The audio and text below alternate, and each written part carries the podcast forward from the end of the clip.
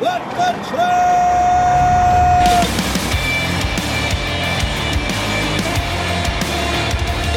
You are listening to What the Truck. Are you ready to truck it? Welcome to Friday. Welcome to your nooner with Dooner. What a morning. Freight, freight news has been just insane since June. It all started with yellow all the way up till today, we're a little later we'll be talking about a UAW strike. But before we even get there, I have a huge announcement. We've got a brand new co host on What the Truck. He's going to be joining us next week. Let's take a look. You got to hear that chainsaw. So, Bed Bath and Beyond, RIP, they've turned ours in Chattanooga to a spirit Halloween. I was down there the other day. I ran into this animatronic Leatherface. I put his video out on uh, LinkedIn and, and X, and I was like, man, I would do anything to get myself a Leatherface. Um, so, Carrie Danucci, thank you very much. Carrie from Armstrong Transport, she was like, hey, throw an Armstrong logo on the chainsaw and I'll send you one for the set. So, Carrie, thank you. She sent me the tracking. Leatherface going to show up. He'll either be on the show Monday or starting Wednesday to kick off our Halloween season. Bubba, you're welcome on the stage with me anytime. I can't wait till he, he gets here. Um, quick announcement: We're coming to the end of Driver Appreciation Week. Convoy does their Haul Stars everywhere. They and they honored a bunch of drivers, but they also honor mediocre podcasters once in a while. I got my own card right here. They called me the Golden Mike. Industry since 2005. Hey, thank you, Dan Lewis and the team. I appreciate that a lot. They uh, give a number of carriers. One thing I found interesting though was Watt EV is a company that runs for them, and they pulled five loads. Five loads. I wonder if more EVs will be pulling as things grow. It'll be interesting to see where that number happens. Uh, a new report came out from the information that said Flexport's revenue fell nearly 70% in the first half of the year to 700 million as the company burned through cash. I've gotten some uh, spy footage of Ryan Peterson and Doug Clark's final meeting before things fell apart. I am. I'm only burning my half. It's not about money. It's about sending a message. Got to get costs under control there. I used to sell boxes before, not a ton of margin in boxes, especially in a low freight mar- market. I think it was like, I don't know, maybe $100, $200 per box. So you got to sell a lot on volume. It's a lot like selling truckload freight. It's hard to make a buck in that racket. Craig Fuller said so many, fo- so many folks in venture and startups are shocked by this. They shouldn't be. Freight is a commodity and gross revenue is tied to two metrics, rate and volume. The freight data has been signaling this coming since Q2 2022, especially if you're a Sonar user. You know that or you're watcher of this particular show. Both have contracted significantly in the freight market this year. Flexport isn't the only firm facing this. Any company disrupting freight that monetizes through load matching is facing this same pressure right now. Digital freight matching firms shouldn't have been valued based on top line, but the worst is yet to come. Margins are always based on what the uh, what part of the market cycle we are in, and as the market improves, margins will compress for many of these farm, firms. Some won't survive. Um, Andrew Teal says, "I agree. I think what also surprises people is the marketing in a lot of freight tech two or five years ago was we level out the instability, lower and know your spend, be able to forecast accurately. And the second the market dips, they're in trouble. The promise stability, they promise stability and vol- in volatility for their customers, but can't navigate the volatility for themselves. A Flexport employee actually reached out and they said Dave had kept increasing burn. Uh, maybe he thought he had the Bezos funding and I guess that's why Ryan has stepped back in. A lot to fix over there. It's been a bad week for Freight Tech. Project 44's founder, Jett McCandless, he also has an op ed up on FreightWaves. They had some layoffs. Go check it out. He wrote and explained what happened there. And there's one other article on FreightWaves.com I want to send you to. Paper logs are back in. Ransomware attack hit ORBCOMM um, ELDs. A lot of people can't get into them. Supposedly, won't be until the end of September that these are fixed. So keep in mind on that. A lot of great stories on FreightWaves.com. We won't get them all today, so go to the site. But on today's show, coming up on deck, I'm talking to NASA about the logistics of the Artemis mission to the moon. We're speaking with NASA's Doug Lenhardt, who is a supply chain leader for the Orion capsules, which are going to take us back. We are going on that Artemis mission. We got Larry Long in the house today. He's the CEO over at General Trucking Inc. He's going to break down this whole UAW strike for us. Supposedly, it's going to cost the industry billions. There's 13,000 workers who walked off the job last night. We will find out what's going to be happening with that. Michael Tatarowicz, he's enterprise sales team at Uber for Business. He's going to talk about how Uber, Uber for Business is helping drivers get where they need to go when they're parked, how this aids in driver retention. Great little message for National Truck Driver Appreciation Week. And maybe we'll have truck dri- tr- we'll have trucker Attack Dog Gaming here. He's going to tell drivers how to eat on the road and a bunch of other stuff. So let's tip the band and we'll get to it. No ride, no app, no problem. With Uber Central on Uber for Business, you can help your drivers get where they need to go after dropping off the truck. Schedule rides, control costs, and access 24 7 support in an easy to use dashboard. Learn more over at Uber for Business. All right, let's take, let's take a look at a video to set the table for our next guest. Our return to the moon will be different than the last time. We plan to explore more of the lunar surface and the learn space how launch to system live is now counting down to liftoff of Orion on its maiden voyage to the moon. And here we go. Hydrogen burn-off igniters initiate. Seven, six, five, four-stage engine start. Three, two, one. Boosters in ignition. And liftoff of Artemis 1. We rise together back to the moon and beyond. We are all part of something incredibly special the first launch of Artemis.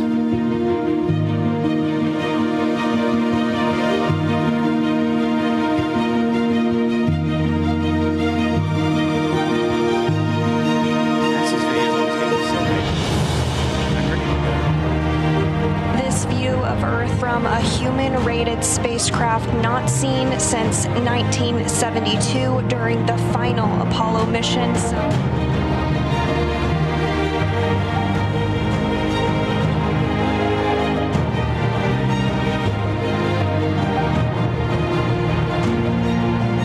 distant retrograde orbit. We're going to be about 38,000 miles away from the lunar surface. We're going beyond anywhere we ever went for Apollo.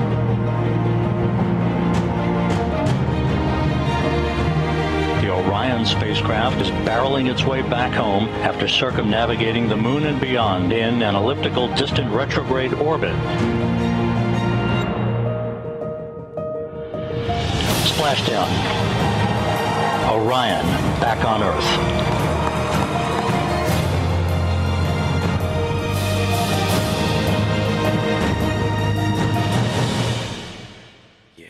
Love to see USA. I love to see it. Doug Lenhardt, NASA. First of all, they make the best videos. We are going back. I mean, this is something that uh, I've been waiting for my entire lifetime. It's it's so cool to be able to talk to you and, and how you fit into this mission.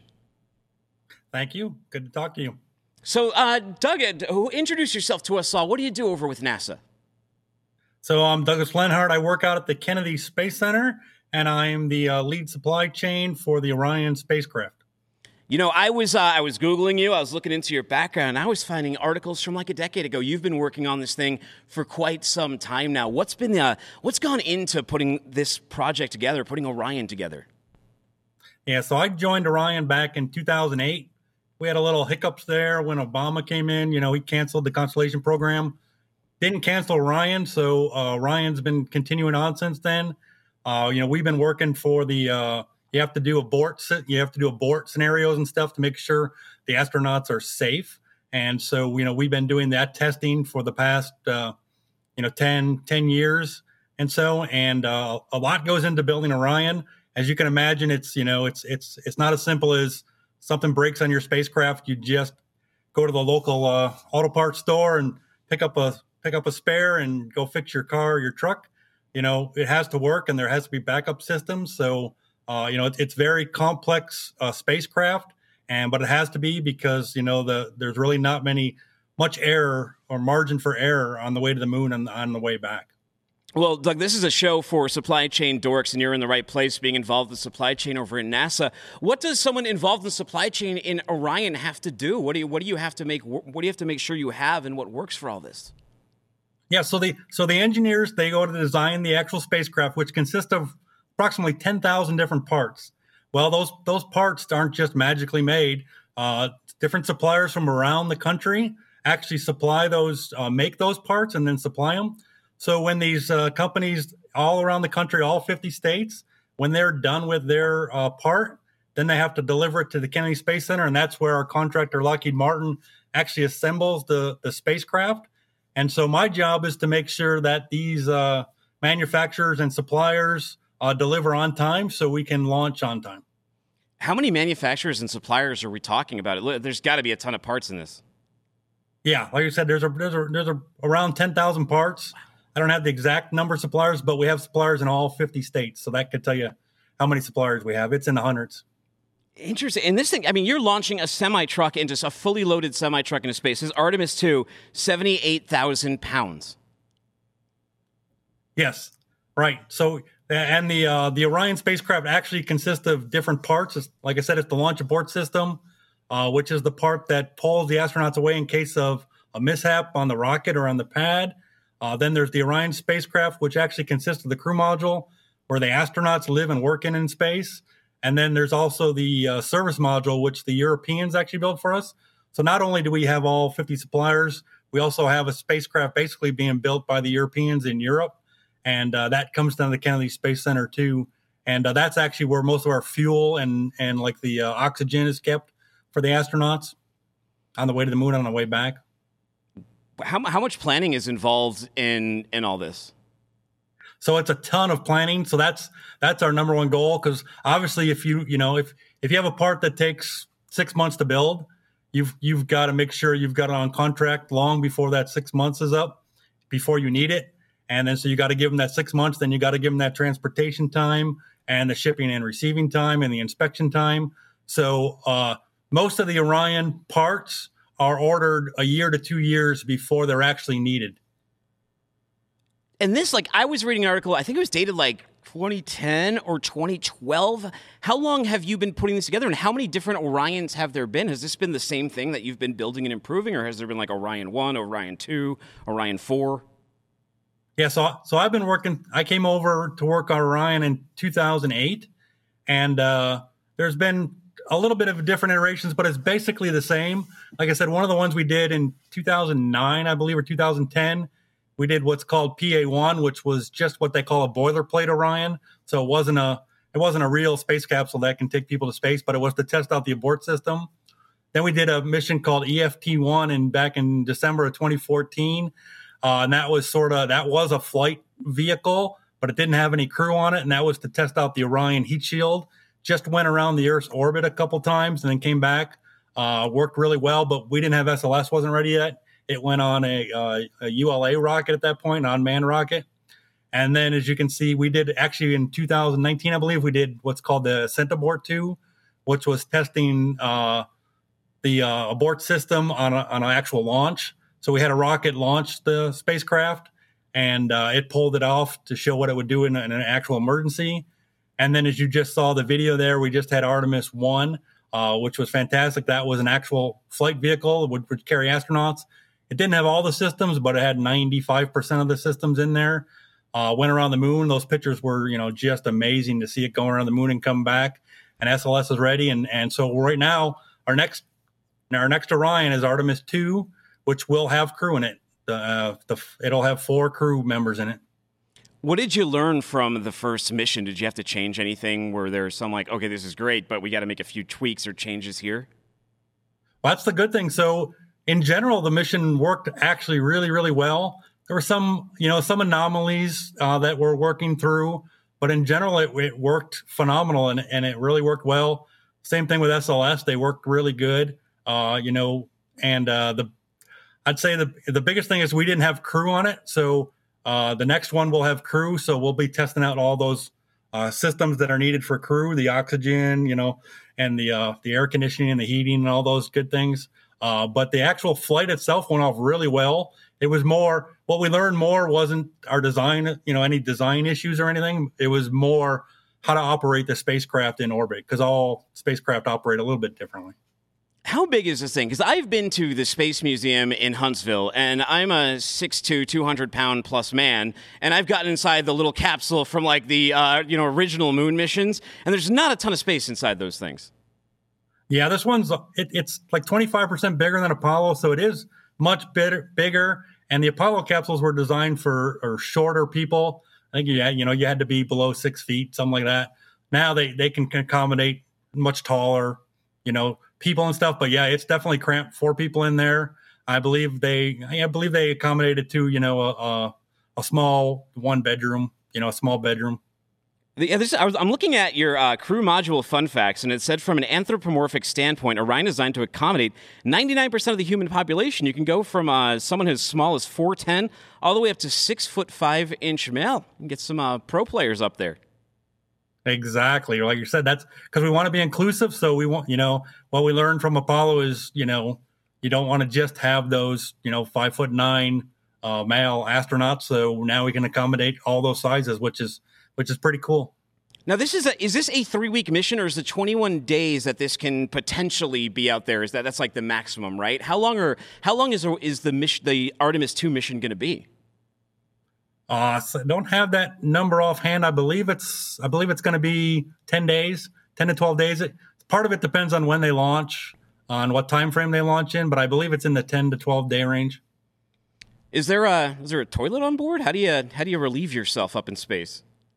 There is, there is. There's a actual bathroom, and they have a privacy curtain to uh to let them go. But as you can imagine, it's not too much privacy there when there's three three other people right next to you. So no, it's funny. Like a lot of times, people think like private jets, for example, are the most glamorous thing. I've been on a few private jets, and you get in your head, it's like you know the NBA player in a 747 that has like leather seats and there's a bar. No, in like most private jets, you're in a little seat and there's like a little bathroom that's almost like like a bucket. I can imagine the capsules not much better. When we think of the supply chain of this, though, what was like, what's the hardest part of it? What's the hardest part to fulfill? What's the hardest part to make come together? So from a supply chain, the, the hardest part, like you said, is the planning to make sure the parts show up at Kennedy Space Center when they're needed. And uh, like I said, so that, you know, some parts take a day to make, some parts take months and years to make. And so the hardest part is figuring out how long does it take to actually get that part available from the supplier and then backtrack that into will it show up in time when the Lockheed Martin people down at the Kennedy Space Center need to uh, put it in the spacecraft there and so that's the hardest part is figuring that out. And uh, and as you probably know from your show here, uh, you know, uh, COVID just destroyed that. And so you know things that normally would have taken you know a couple weeks or whatever are taking months now. And so we've got to adjust for that and and and figure out ways around that to say okay. This is taking a lot longer than we than, than it was pre-COVID, so we've got to bake that in now to our build plan. Yeah, how did you how did you manage that shipping crisis? That's really interesting to think about from NASA's perspective. Yeah, so we just we just had to deal with it like everyone else. I mean, there's not much you can do if if you know shipping is not available or uh, you know supplies just aren't available. There's really not much you can do. We we had to just adjust the the build sequence and try and build what we had on hand and get as far along working as we can. But I mean, we did launch Artemis one during the COVID, so uh, you know we were able to to get over that hump and, and get around that. Uh, but it did definitely hurt us in the in the future missions. How about the launch abort system? That's obviously a big factor in case something goes wrong. Does, does, does that work on returns too? Like when we were watching, yeah, let's show this video right here with it with it landing. Is that part of the launch? Is that or that's the return system? That's completely different than launch abort, or no? Correct. It's completely different. The launch abort system is only there for emergencies at the pad before they launch. If the rocket were to explode, you know, getting pre-launch, they can pull the capsule away, and the astronauts are then safe, uh, and then or anyway up to orbit. So it's only it's only good for the first you know uh, five to six minutes of the flight actually, but it's a you know it's a crew safety thing. So if something goes wrong with that rocket on the way to orbit, uh, that launch abort system will pull the capsule away, and the astronauts will survive. I don't know if you I don't know if you heard I don't know if you've you know how much you guys follow space, but I don't know like ten years ago now the Russians had that where on the way to orbit in one of their Soyuz spacecraft, uh, they had a problem with the rocket and the, the launch abort system pulled the capsule away. The astronauts returned safely. And I think it was like a month or two months later, that same crew then relaunched back to the International Space Station. Uh, so the launch abort system is really critical, a critical safety feature that we've designed in. What was it like seeing that first Artemis mission? Were you, were you completely nervous? Were you proud? How, how did that feel? Yeah, it was it was absolutely amazing. So uh, you know they they had they had to postpone the launch a couple times for technical issues and glitches and stuff. And uh, so you know we were we were waiting along, and uh, yeah, when it when it got when it got down to ten t minus ten seconds, that's when my that's when my wife looked at me and she's like, "Are you crying?" And I said, yes, like we're actually going to launch this thing. And so, I mean, it, to see that whole crowd there and know that what you worked on, you know, for 10 years, 10, 12, 15 years in some places for people to actually see it launch was, was just amazing. I mean, it, it was, it was definitely a culmination of the crew, uh, of a career. And then, you know, obviously, so the next one's going to actually have a crew on it. So that one's going to be even more amazing because you know human beings are on it going to another world. And then the Artemis 3 mission, when we actually land on the moon, I mean, that they we just keep upping ourselves here at this point. You know, I got to tell you, I have six and eight year old boys, and when that first mission made up, I, I made them watch it on the NASA streaming channel, and it's it's such an inspiration. It's an inspiration to me as someone who grew up watching and admiring space. It's an inspiration to my kids, and we actually have a great video right now. I want to roll because I got a question I got to ask you after it. Play this inspiration video. This is really cool. We got some children that are on a bus, and they're going to come here to the vehicle assembly building, and the administrator and I are going to jump on the bus and surprise them. We're going to give them the opportunity to come in and go up the elevator with the rocket. Wow! It's so cool! Look at that thing! That's awesome! Hey guys, would you like to see a moon rocket? Yeah! Because it is the future of our country, indeed the future of the world. Uh, and we saw what our space program does for science and technology and engineering and mathematics. We saw that in the Apollo generation. All right, guys, what do you think?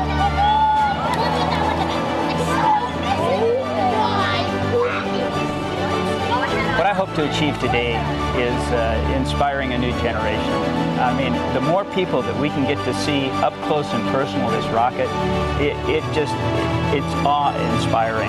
And I cannot wait till the launch. When America sees our rocket actually launch on a test flight to the moon, you know, it's just going to spark a whole new push for what we are doing. Best day of my whole life ever. It's going to be incredible. It was a dream come true. This rocket is definitely going to the moon. I think it's really amazing. I was actually really excited because I've never seen a rocket like this close up.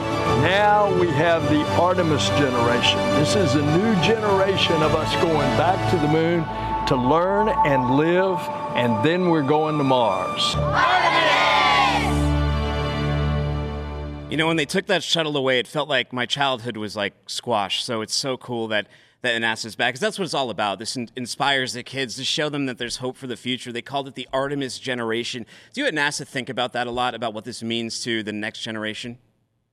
Oh, absolutely. So those kids on that bus, that was me in the 70s and 80s. I would go to the Kennedy Space Center, and I said one day I'm going to work there.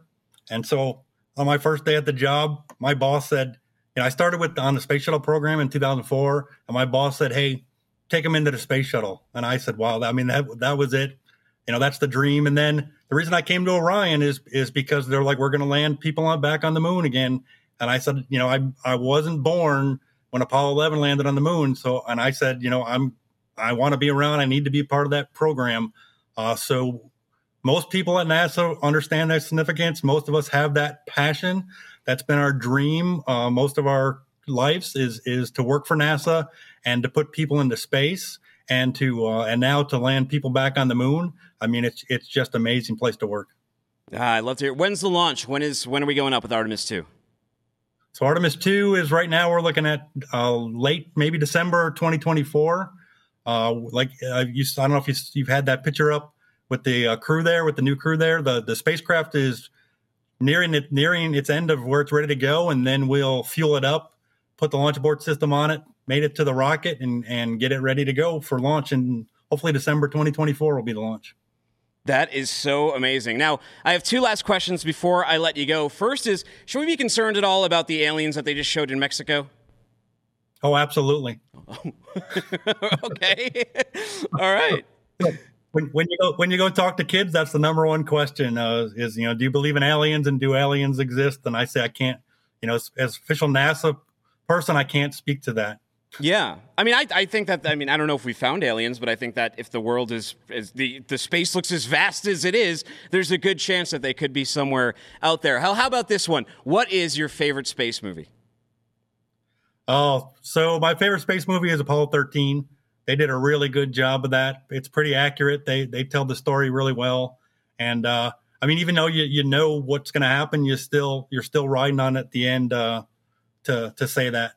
But I, but I would point out if if you got a second here. So so one of the cool things with with your show is when the Orion spacecraft lands and everybody thinks the mission's over. You saw it land there in the Pacific Ocean. Uh, it comes back into Naval Base San Diego, and we have to get that spacecraft back from San Diego to uh, Florida Kennedy Space Center. And the way we do that is we actually put it on a truck. And so we truck it back across the country there. It's a it's a super wide load, so we got to get all those permits, all that stuff your audience is probably familiar with. Uh, we got to do that as NASA, and uh, we truck it back. We truck the Orion spacecraft back to the Kennedy Space Center uh, to get it to get it uh, deserviced and and and get it ready for you know uh, what's it in the future. Well, a little cowbell for that. If you made it to the moon, a truck brought you. Thank you so much for your time today. I appreciate it. Good luck on the mission, and uh, go USA. Exactly. Thank you for having me. Thank you so much. All right, everybody. How about a little drone delivery? Meanwhile, this is going to happen over in uh, Louisiana and Florida. A little drone flying around. Alligator doesn't really take kind to it being over in its territory. Let's see what's going to happen. He's going to go for it. He's got it.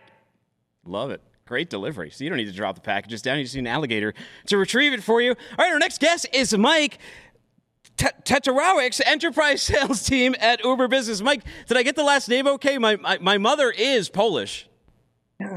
Be- better than most, so that's got to be the Polish connection. T- Tatarowicz is the, I guess, the proper way, but uh, I've learned to respond to you know Tatarowicz. Uh, hey, hey, guy, pretty pretty much whatever at this point. Yeah. Hey, guy.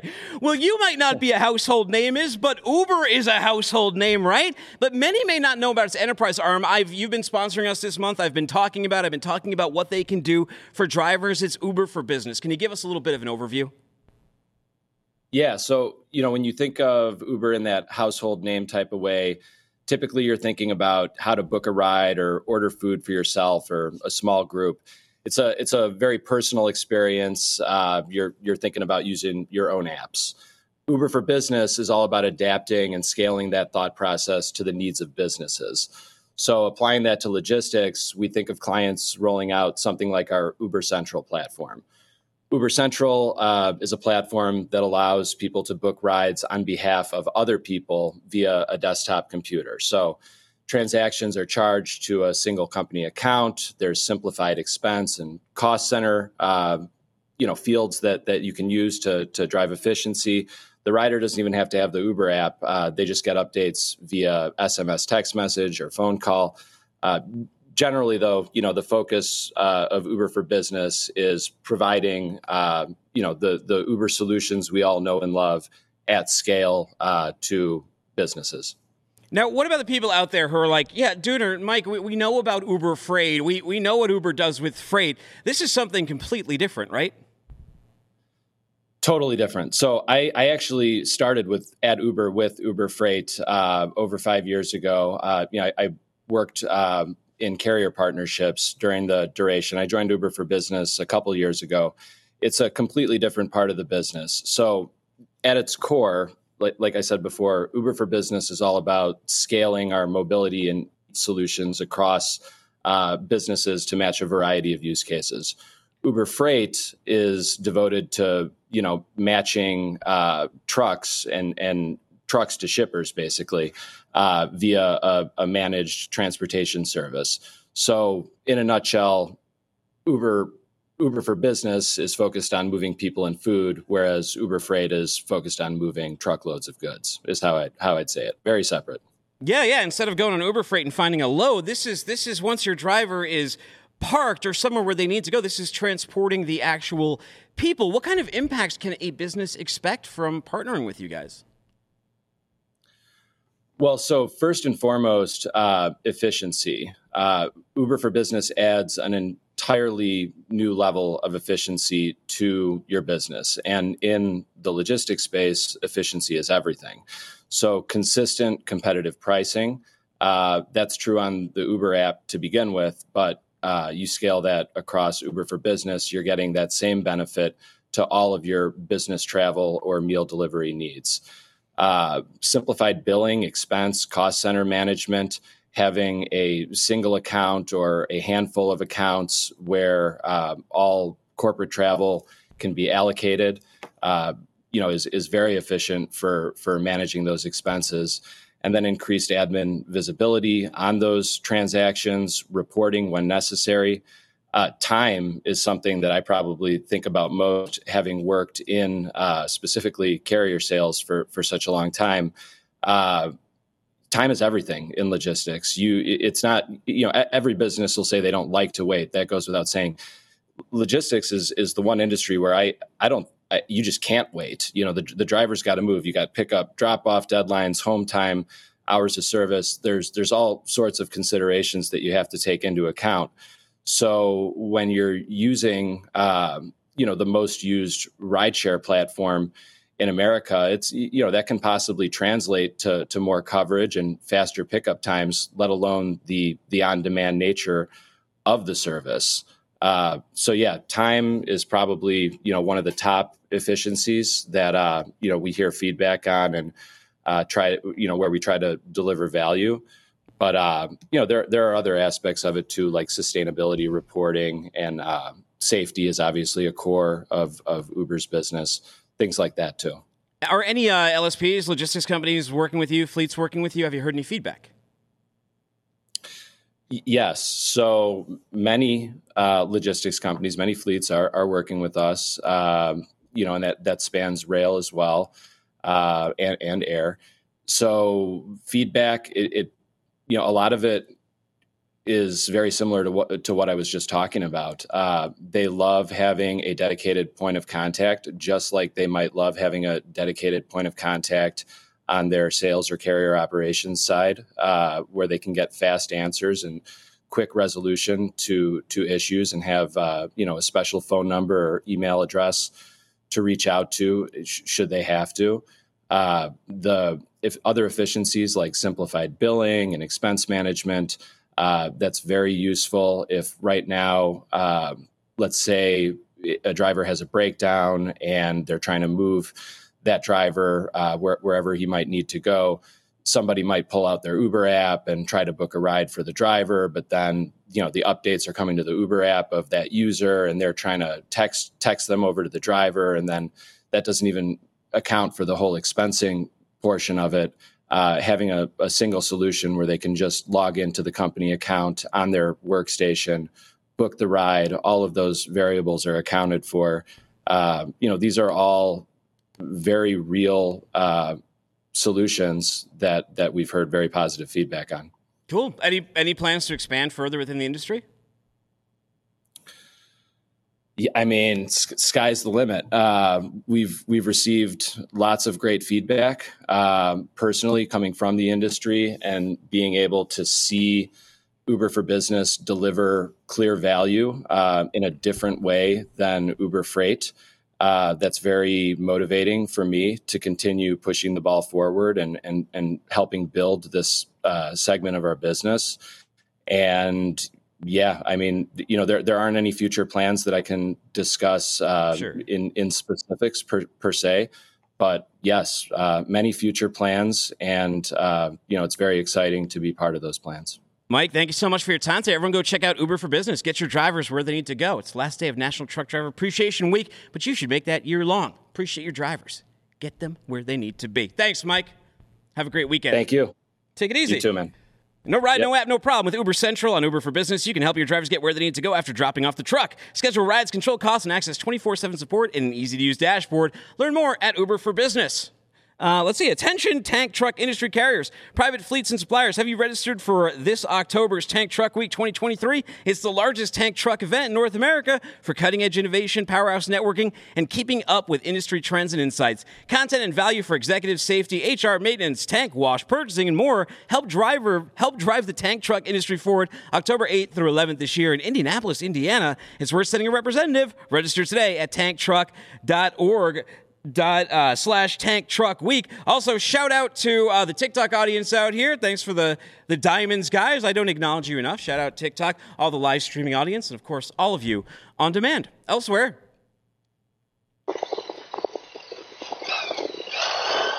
I hope I hope this wasn't Larry this morning. Definitely wasn't me. You know this isn't going to end well. The video's on. Oh, he's rolling away already. Let's see if he can figure this one out. He's going for it. Ah, too much momentum though. Goes right into the bushes. Uh, not how you want to end the week. Not how you want to end the week. We're going to end it strong, though, with Larry Long, CEO over at General Trucking Inc. Larry, I stayed up till uh, midnight last night. I heard the action was going to happen. They released the plans at 10. We knew at midnight we'd start seeing some video and we would start seeing uh, people walking out over at these locations. How you doing today, man? Good, and yourself? I'm doing good. I'm doing good. I mean, this there's been it's there's been a lot going on in freight since June it's it's our profession that we chose. Nobody forced us here, right? Uh, you know, I, I, guess you know to my text message to you last night, they had a lot of bullets in their um, arsenal. There, they could have struck everywhere. They could have uh, just struck one company like they did back in 2019 GM. Um, but of all the bullets in their arsenal, I think they chose the um, less lethal one out the gate which gives us gives me hope that they'll settle this thing a little quicker because we talked a couple weeks ago, Tim, and they were so far apart that it seemed like a strike was inevitable. But as we got closer, it seemed to, they came a little closer, but the delta was still there. Those three plants that they they took um, are it, it, hurts. It's going to it's it's hurting GM, uh, Stellantis, and Ford today, but it wasn't their A one plants. Like I, I there was rumor that they were going to strike the power chains, which powertrain plants, which would have been catastrophic. Everybody would have had to shut down. You don't have an engine, you can't make a car. But um, I, I, don't know. I just know, depending on who you talk to um, or which sites you're looking at, there's 10 to 20 downstream jobs for every UAW member. So you're talking not just the 100 and 150, 160,000 UAW members that could eventually all go out on strike. But, you know, between a million and two million downstream jobs um, that kind of would just stop at that point. So that's Toledo. That's Toledo walking out right now. They walked out right after midnight when that clock struck. They were uh, one of the big organizations. We knew this. Well, you texted me a couple days ago and you said, look, there's like a 101% chance this is happening. Uh, Ford CEO Jim Farley yesterday said, uh, we're with no talks going on, and the automakers received no counteroffer to its plan to offer 20% hikes. The last update from the UAW is that they had reduced their ask from, I believe, 40 to 36%. So we are 16% or 16 points away on this thing. Yeah, so there's a lot of dynamics going involved in this. First of all, the, the UAW leader, uh, Shawn Fain is his name. Um, solid guy, but I wouldn't want to be across the negotiating table from it because he brings facts to the table. You know what I mean? And the public support and sentiment seems to be behind the workers in this aspect. And so, um, you know, they've reported, the big three reported record earnings quarter after quarter after quarter. So, um, you know, I think one of the big sticking points, uh, and if you see the signs, they talk about uh, the tier system. Um, this goes back to what 08, 09 when everything almost collapsed in the auto industry. Um, they had a tier system, and from bringing so you could have a guy that's uh, just there a year doing the same job as somebody else, and uh, he's making significantly less. Uh, and it takes you nine years to get to the top tier. So they, they I think that's something that the, the companies have some flexibility on as far as shrinking that down. But hopefully, because uh, like right now, this the, the, I don't have a visibility with General Trucking at any one of those plants, so it really it's business as usual today for us. Um, they start, and, and the last words out of Shawn Fain's mouth last night was, um, "Yes, we're striking these three, and we could walk out everywhere." So um, that could be catastrophic uh, like I said, down the line, you're talking anywhere from a million to two million people. I have we we we plan for the catastrophic here, and uh, I'm just going to pivot uh, a good percentage of my drivers into non-automotive. The problem with that is uh, the spot market has been just dropping through, Yeah. through you know, yeah. So my margins will be affected. Uh, how long that strike lasts will will dictate what we do from there. We'll get into all that. So this is so for those of you who are just waking up to this news or you're just getting caught up, you hadn't paid attention until you heard the strike was happening, you may not know exactly how this works. So the entire UAW didn't walk out. What they did instead is they're doing these strategic strikes at several plants. The plants that they chose, and thank you, Sean Mitchell, he actually broke these down really well on Twitter, was Ford's Michigan assembly plant. It makes Ranger midsize pickup and Bronco off-road SUVs. It employs about 4,600 workers. They walked off. We got Stellantis Toledo Assembly Complex. It's home to the Jeep Wrangler and the Gladiator. That's about 4,174 hourly workers walked off. And then we have GM's Wentzville Assembly. It's outside St. Louis. Uh, does the Chevrolet Colorado and the GMC Canyon midsize trucks, as well as the Chevrolet Express and the GMC Savana full-size vans. That's another 4,114 workers. Interesting attacks. Not Tonawanda, though. Yeah, that was yeah. We talked about that. They they make I think eight different engines for eight different vehicles there. That would have, in essence, shut down those plants without them people having to go on strike, which would have been, uh, you know, this, this they everybody's been talking about. So the strike fund was built here, but now they're paying out like five hundred dollars a, a, a week uh, versus the two fifty. So they had enough to to stay out almost three months.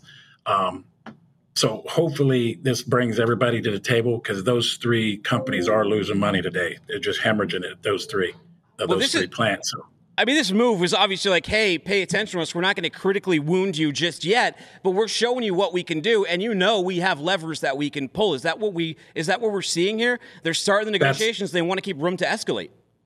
yeah, you said it more eloquently than I could, but that's exactly what happened. It's like, hey, we can do this all over. You don't want that, so let's sit and talk about stuff and negotiate.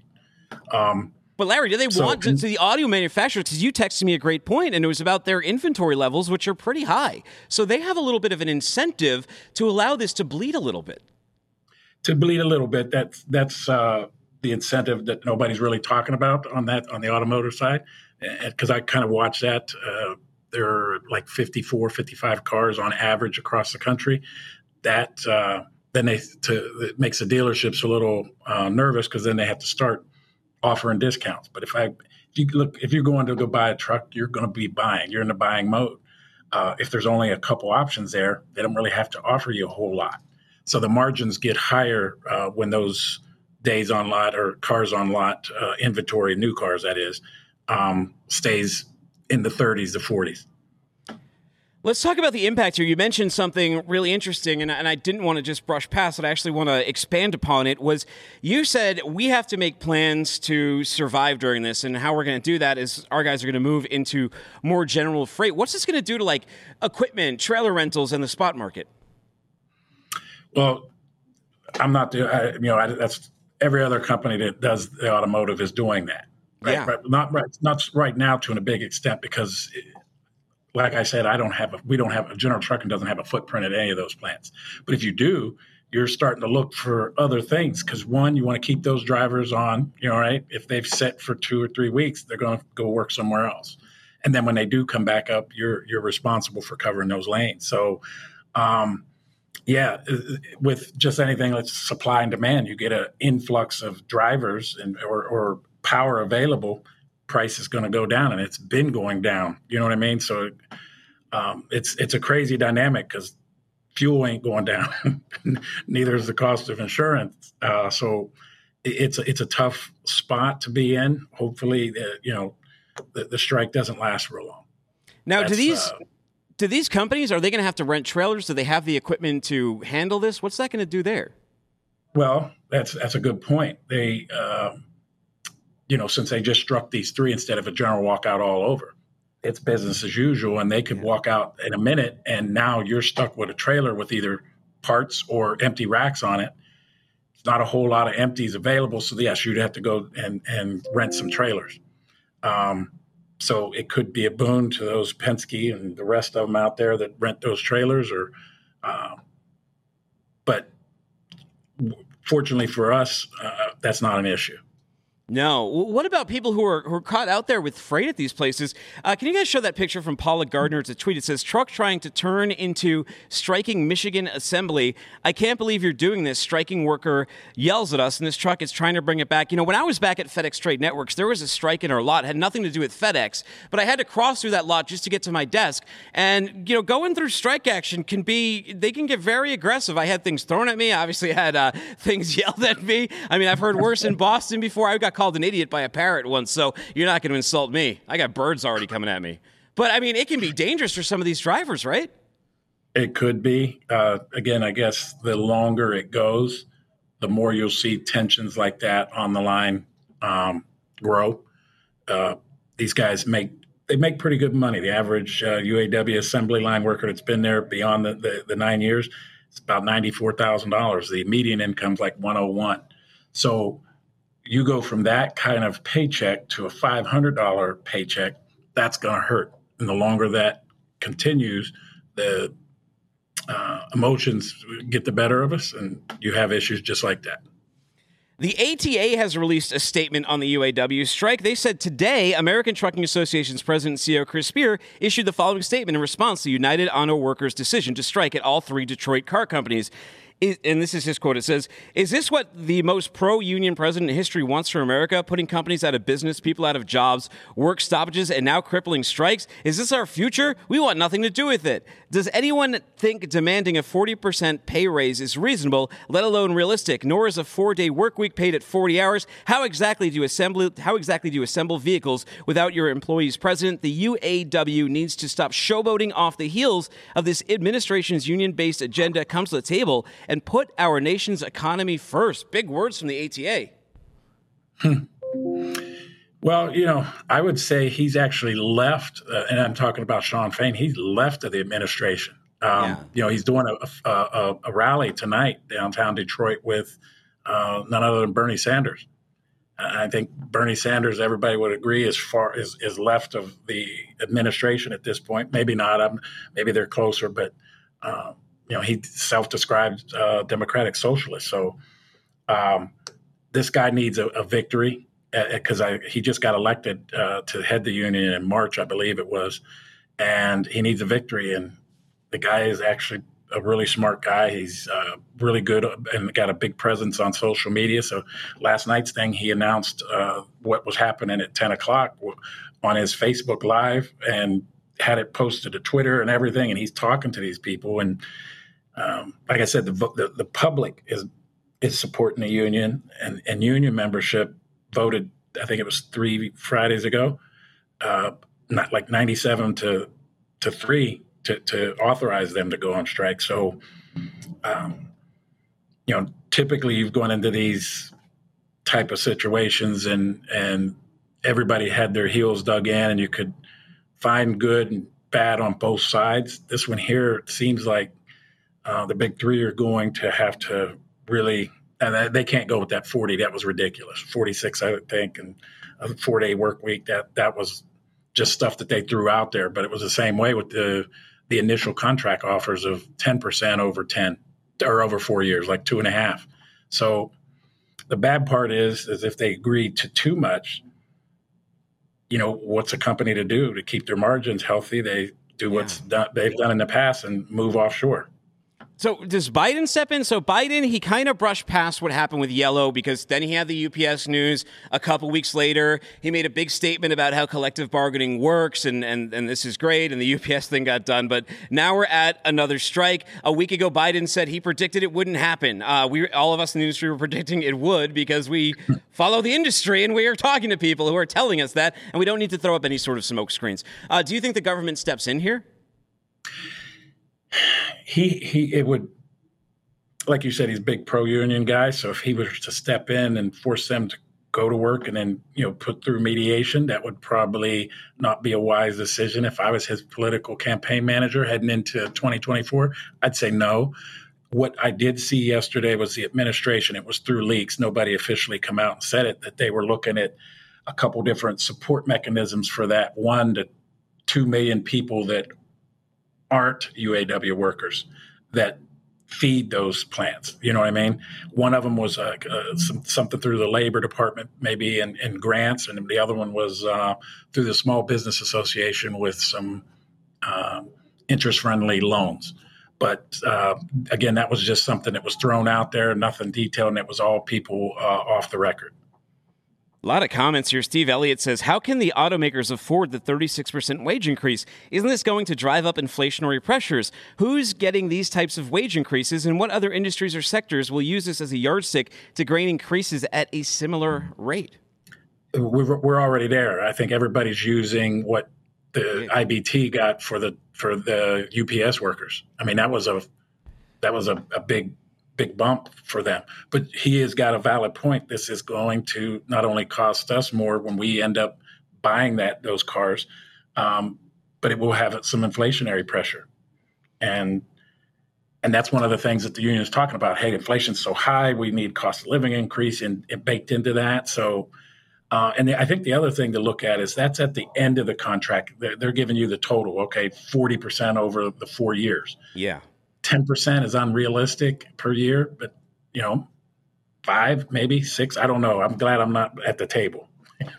yeah, it's. I mean, Jeff Dixon, uh, Jeff Dickinson, he said this is going to hurt. Let the negotiations begin. Scott Grossglass says, "Well, this strike is certainly a bold move. It's going to be interesting to watch these negotiations and see who blinks first. How long do you think this is going to go? Who's going to blink first? I, I, first of all, they, they've never done this before in the 80 year history. So whatever I tell you or anybody that claims to be an expert, we're all just given ed- educated guesses. I would say four to six weeks. Best case scenario, two. Worst case scenario, it stretches beyond six, and then everybody starts to feel the pain. Not just that those two and three million, you know what I mean, or one and two million downstream. Everybody will feel this. So I don't care whether you're here in Michigan, which is where I'm at today, or you just got off a plane in Oklahoma City you are going to feel that. You sure are. Well, look, a dispatcher put this out. This is something to be mindful of too. If you're sending your drivers out there, he said on this uh, power-only load, it said there is a high probability that the driver will have to cross a picket line. In which case, he or she will need to be comfortable and willing to do this. The driver will have to call the site about two to three miles out to come out and move the picketer so the driver can make his delivery pickup. I would recommend turning down that type of load, wouldn't you? Yeah, they'd have to. I I, I wouldn't. Uh, no matter what you paid me, put my driver at risk like that. I don't think so. No, don't. It'd have don't. to be. It'd have to be something totally different. You know what I mean?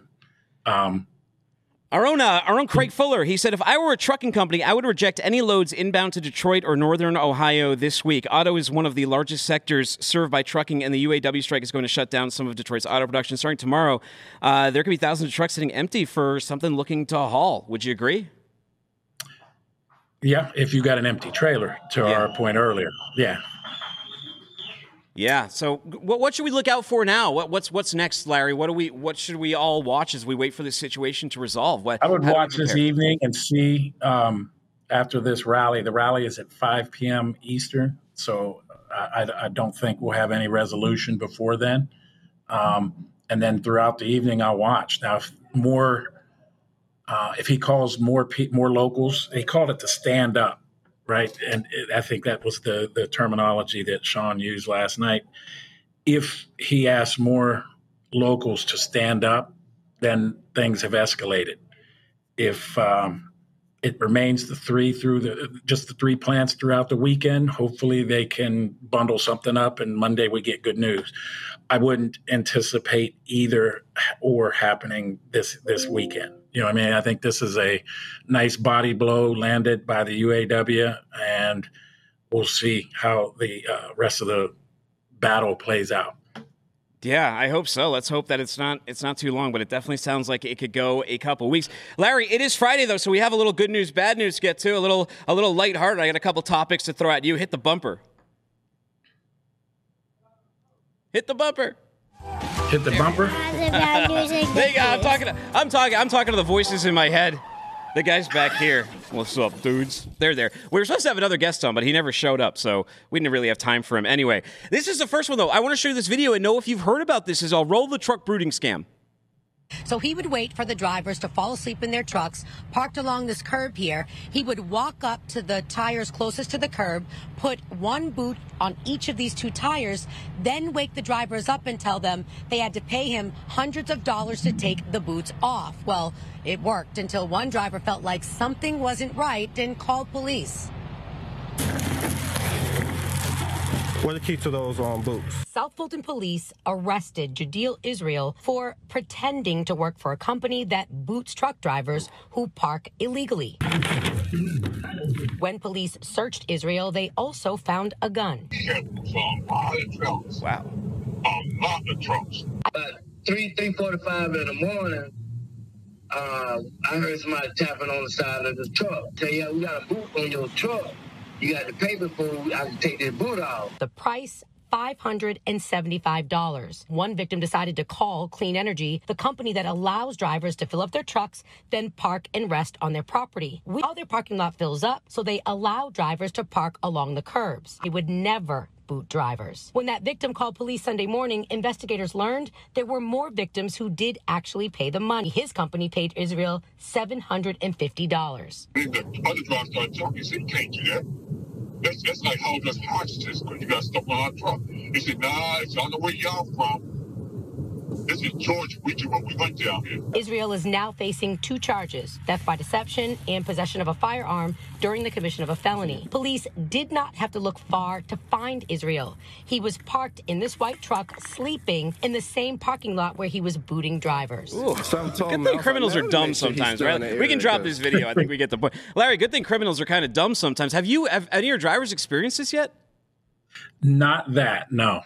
Um, we had um, two that I can remember off the top of my head. One most recently is the driver. She was actually parked in Waco, Texas, and she went to uh, work out at Planet Fitness. And the owner of the lot, even though Planet Fitness said, yes, you could park there, uh, towed the truck. Um, we had another one where they were doing something with, uh, they were, it was a green, green place, uh, green, green group there where they were deflating the tires. But uh, yeah, they were they were on the on the driver's breaks. They were coming out and deflating all the tires. What would you tell a driver if they came out to a suspicious boot like that? What, what should they do? Anytime anybody's demanding cash right there on the Yeah. spot, you should you should probably call your dispatch at, at that point. Yeah, it's it's Um, it's uh, concerning. That guy has a gun as well. That he was armed. They found him with. Yeah, yeah. Well, that's somebody wanting to, to beat him up, I guess, for putting a boot on him anyway. Yeah, you say no. That guy Yeah. might just pull a pull a gun on you. Pull a gun on you and demand it. Yeah, I get you. Yeah. Well, hey, Um, with this with this big auto strike, this big UAW strike, you think horses could fill in and uh, and and maybe we could go a little bit back in time? I know we started the show going to the moon, but how about a little horsepower? Yeah, that.